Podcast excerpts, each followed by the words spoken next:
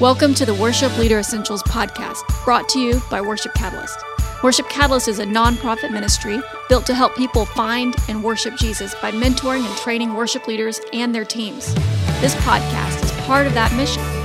In the next few minutes, it is our goal to help you do more with less. For more information and resources or to connect with us, please visit worshipcatalyst.com. We're so glad you're here today. Let's learn together.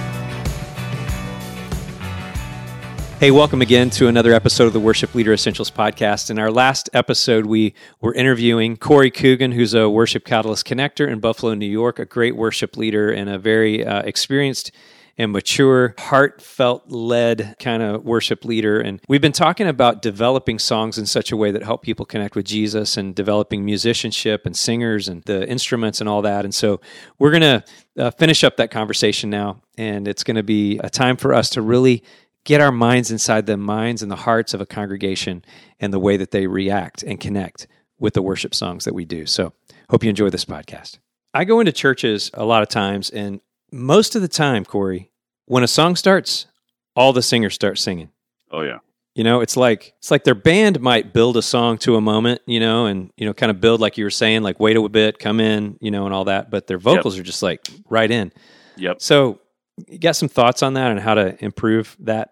I mean, the big thing is if that's if that's already happening, then it's going to be a culture change. You got to hit the reset button, and it's like pulling off a band aid. You just got to pull it off. And the best way to do that is by and I, some people get really offended by this, but as you know, I mean, you're you're a musician. Um, when you first started playing and wanted to get good, you imitated the things that you heard around you, whether it was bands on the radio or bands in Christian groups or Christian circles, listen to those tracks, listen to the songs that are being written, listen to the dynamics of those songs, the vocal dynamics, and show them and just point that out. And sometimes it sounds you're like you're doing a lot of like, this is not how Bethel does it. And then someone will say, Well, we're not Bethel. And then you your response would be, You're correct. But they're at the level they're at for a reason. And it's because they're very good and they know how to give songs space. So we talk about that a lot in our church about giving the song space and room to breathe. And a lot of that has to do with not having all the vocalists come in at the same time. So it's not even just about harmony and about melody, even though those are very important. It is about, like you said, backing off and letting that moment, if it's a verse, let one singer sing that verse. Because what happens is then when the pre chorus comes in and a third part harmony comes in, it it adds this level where people say, "Oh gosh, this song is going somewhere. Like what's yeah. happening?" And then when the chorus kicks in, there's this kind of crescendo moment yeah. where all the vocals come in, whether you're doubling up melody or you're adding another harmony, a fifth or a third above or third below, whatever you're doing, you're stacking thirds there. You know, the Nashville kind of like typical worship music is those stacked thirds, third, third above, third below. Um, and you start, you add those in, all of a sudden the song becomes incredibly dynamic and people's ears perk up. And then it, it creates when music takes a journey like that, it's impossible to not get emotionally mm-hmm. and spiritually invested. That's why that's why movie soundtracks are so important for movies. If we yeah. watched every movie, imagine watching Gladiator with no soundtrack. Yeah. Just a bunch of swords clinking together. Yeah, swords, some yeah, lions screaming. Exactly. You wouldn't know like at this very moment, you know, the main character, uh, Maximus, is going to like do something incredible because the music kind of crescendos and builds up to this thing, and all of a sudden it's like mm-hmm. dun dun. You know, something's it's a that's a that's a I think a biological, but I think it's also scriptural in the sense of like the Lord used music in in spiritual warfare, yeah. used it in physical warfare. Um, God used music in an incredible way, and I think yes. our, our spirits and our emotions respond to it. Yeah. And so, using music dynamically like that with vocals, especially, creates this space to, for for breath. It also eliminates vocalists trying to compete against each other. You know, like trying to hear themselves. You know, because they can't. You know, because it's a, this you know big cluster kind of mess of vocals just happening all at the same time. You know, um, there's a pattern to songs. You're talking about like, hey, start with one, add an alto, add the three parts. You know, more people. Yep. Choir kicks in if you have one on the bridge or whatever. You know. Yeah. And it seems like all instruments are like that. All songs are like that, right? Every we, we, should never have this flat. You know, it's hey, it starts medium and it ends medium, and the middle part though is medium. You know, that's yep. that's what you call bad music and bad production. Sure. Yeah. But it seems like most worship songs have this really predictable pattern. Yep. And um, I think a lot, like we make fun of that a little bit. It's like, oh, okay, it's worship song because it's going to have this pattern. It's going to go up and down here, and it's going to build bridge, third bridge, twelfth bridge, you know, and all Oh, this. It's low gonna go up, then it drops the bottom out. the Now it's just octave, yep. vocals and all this kind of stuff. Yep. Yep. You know, and eighty percent of the songs are exactly like that. Yeah. But like, there's a reason eighty percent of the songs are like that, right? Yeah. What is that? Well, I think the reason is these songs are written for live moments. They're Mhm. written. They're written for congregations. A lot of them. Yeah. um, you know, regardless of how people feel about the theology of different churches, Elevation's a very in tune. They're writing songs for their congregations, um, and so is Bethel. Like, and these people are kind of writing songs for what's happening within their churches. But going back to the idea of it's, there, there are a lot of times they're written for live moments. Mm. And when you're with a group of people and you're worshiping and you're starting to sing, I don't, I don't. This is probably a horrible analogy, but it's almost like the wave, right? Like when part of the stadium starts the wave and you Yeah. see it on your side, Yeah. even though you know it's coming to you, and oh, here comes the wave. Oh, we're at a sports event. We're going to do the wave. If you can see the, It's- if you could see the podcast right now, uh, yeah, we're, Corey and I are doing, the waves. Yeah, we're doing Yeah. waves. But when you see that happen, though, there's a level of like, even though it's predictable, Yeah. um, there's that like kind of tension of expectation Yeah. meets fulfillment. And you know, That's so funny. you wake It's up true. every Christmas morning and you know there's going to be a present there from somebody, right? And Right. it doesn't it doesn't make the present any less special because you know it's coming. It's your birthday. Yeah. Someone's going to say happy So good. But it's that there's that tension hmm and I think that musically, it's the same thing. Like we know it's going to happen, but when somebody does it and maybe they do it in just a little bit of a different way, Yeah. like they dynamically change it just a little bit. Like right now, like Maverick City's doing it, Elevation does it. They'll do staccato hits in parts, you know, da da. Like Elevation did it with It Again, you know, da da da da. You know, they do those like kind of hits. Um, you know, Maverick City's been doing that with a lot of their songs, um, where they, they they'll do something different, a little bit different, but it's not wrong to play a song that's predictable because like I was going back to the live moment, people want that feeling of being connected. And when you like when you recognize a song for the first time, like, oh, I heard this song, I know this song, I know the lyrics. It's like it feels so much better once you feel comfortable with the, what's happening. I think the same thing with a worship song. Like, yes, they're written, they're they're kind of predictable format, like you said. Um, we joke around about it, but there's a reason why they're they're delivering the way that they are because Yeah. They're you know every song can be predictable. Do you think some of that's emotional in a way that's relying on emotion rather than either spirit or content or any of that? I think yes, I think there's definitely a danger area there when you're you're kind of trying to play the cookie cutter, kind of fill the role. And Yeah. you see bands have done that in the past, right? Bands that come out later on, years later, musicians that say I was never really a Christian, but they wrote these incredible songs. They Yeah. were kind of just emulating and imitating and not really being in tune with the spirit. But I think the originators of a lot of that stuff were definitely tapped into a real spiritual moment.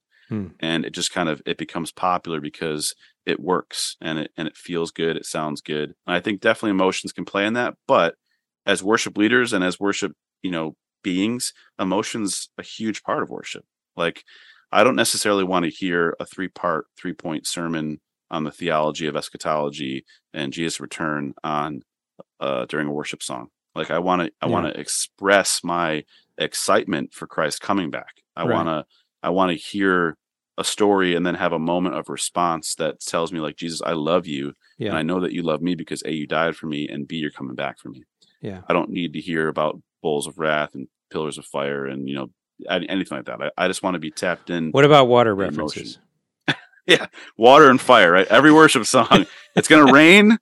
It's gonna it's gonna rain fire, and, and you know it's like what what is happening right now? That Like, depends on if you're in a Pentecostal church or a Baptist church. That's, That's the true. difference. Yeah, the the Yeah. fire raining is definitely Pentecostal, more right? But I, I've been a part of both, and I'm I'm currently in one that we joke around. We say we're Baptist-costal, like we, okay. we're Baptist, but we like you know we we like some Pentecostal. So there's fire, but the rain comes and drenches the fires. Exactly. It's the best of both worlds. The fire burns up the the stuff, and then just in case the fire gets too crazy, the rain comes and washes it out for us. I love that. That's so good, man. That's so good. Well, hey man, this has been a really good conversation and I think really helpful as we as we think about the importance. It's just so important how we present a song, you know? And I think it's great to learn from really good artists who have had a lot of success at connecting people with Jesus. Yeah. And so like the development and the band and the build and the simplicity and all of those things. And you know what it makes me think of, Corey, is how we as worship leaders need to be really good students of songs. You know, and all kinds of songs, you know, but probably especially worship songs because those are the ones, like you said, written to connect people with Jesus in a live setting, which is what everybody's church is on Sunday. So, Exactly. And you can hear the difference in those types of songs too. The ones that were written for that and the ones that weren't, Mm. because we call them congregational songs, right? The ones that were written for live moments. Yeah. And, but yeah, hundred percent. you know, the repeating of the bridges a lot of times. Yet another joke started with oceans or whatever, and your then children and your children and your children and generations and your children. exactly blessing. So you know what I think about when I think about there's a I was watching um somebody who you know the musical Oklahoma from way back in the day. hmm There's a song in there that is worldwide fame that goes there's a bright golden haze on the meadow there's a bright golden haze on the meadow and the corn is as high as an elephant's eye okay so it's uh oh what a beautiful morning oh what a beautiful Sure. day blah blah blah well that opening line there's a bright golden haze in the meadow and then Yep. for some reason he sings there's a bright golden haze in the meadow like Yep. two times in a row. And um, so this guy got the role of playing this, playing that role, and he shows up to to rehearsal, and that song starts, and he goes, "There's a bright golden haze in the meadow. There's a bright golden haze in the meadow," and the director stops him, and he goes, "Why did you sing that twice?" And he's like, "Uh, it's in the music. Like it's it's in there twice." And he goes, "No. Why did why did you sing it twice? Like why was it written twice?" Sure. And the guy singing it goes, I don't have anything to with the idea. And the director said, Well, you need to go home and you need to figure that out and come back tomorrow with an answer as to why that's in there twice. Yeah. So, anyway, the guy comes back and he's like, figures it out for him, what he thinks it means, and all this kind of stuff. But I've thought about that a lot of times with worship songs. When we repeat these phrases or these concepts or these bridges or whatever, Sure. and even if it's just one word, like a song, somewhere may have holy, you're holy, you're holy, and holy. Yes, you're Yep. holy, holy. Yep. Well, God's like, you know, is God going? I get it. I You get know, it, I'm yeah. holy. Thank you. Yeah. Move on. but uh, but I wonder about that, Corey, because it's like I think sometimes what we get an opportunity to do, if we'll really do it, sure. is to express that same thing many times. Like, Lord, I need you. Oh, I need you. Every hour I need, you know, whatever the word, I need you, I need you, I need you 25 times. Sure. Well, do you need God for 25 different things in your life? I think you probably do. I do. yeah. I'd say probably a lot more. I was gonna say uh, Yeah, like probably 500. Like, Five. so yeah, five thousand. repeat the chorus uh, all night, right? Yeah. So I, I think there's an opportunity there, and what I think music, what I was getting to is what I think music does as it builds. Is every time we experience that same phrase or that same uh, bridge or whatever, we're experiencing it a little bit of a different way because musically the band is helping me as Yeah. a, in the congregation to experience it in a different way so that the lyric might mean something a little bit different to me every time Yeah. I sing it. Or I might get even I might mean it even more, you know, like some Amen. faith thing like God is the, God is power and then you're like, yeah. he's power. Yes, he's power. You know, like I believe it more every time I say it. Yeah. You know, there's a lot of repeats in the Bible. Man, a lot of There them. and I, I haven't read. I'm not sure how accurate this is. I didn't do the proper probably research on it, but I also read too that um, in in uh, Hebrew writing in Jewish culture, when they would repeat something, like when you see David repeat it, or when you even see, like I think I believe in Revelation, there's a couple of repeats, right? Holy, holy, holy is Lord God Almighty. Yeah.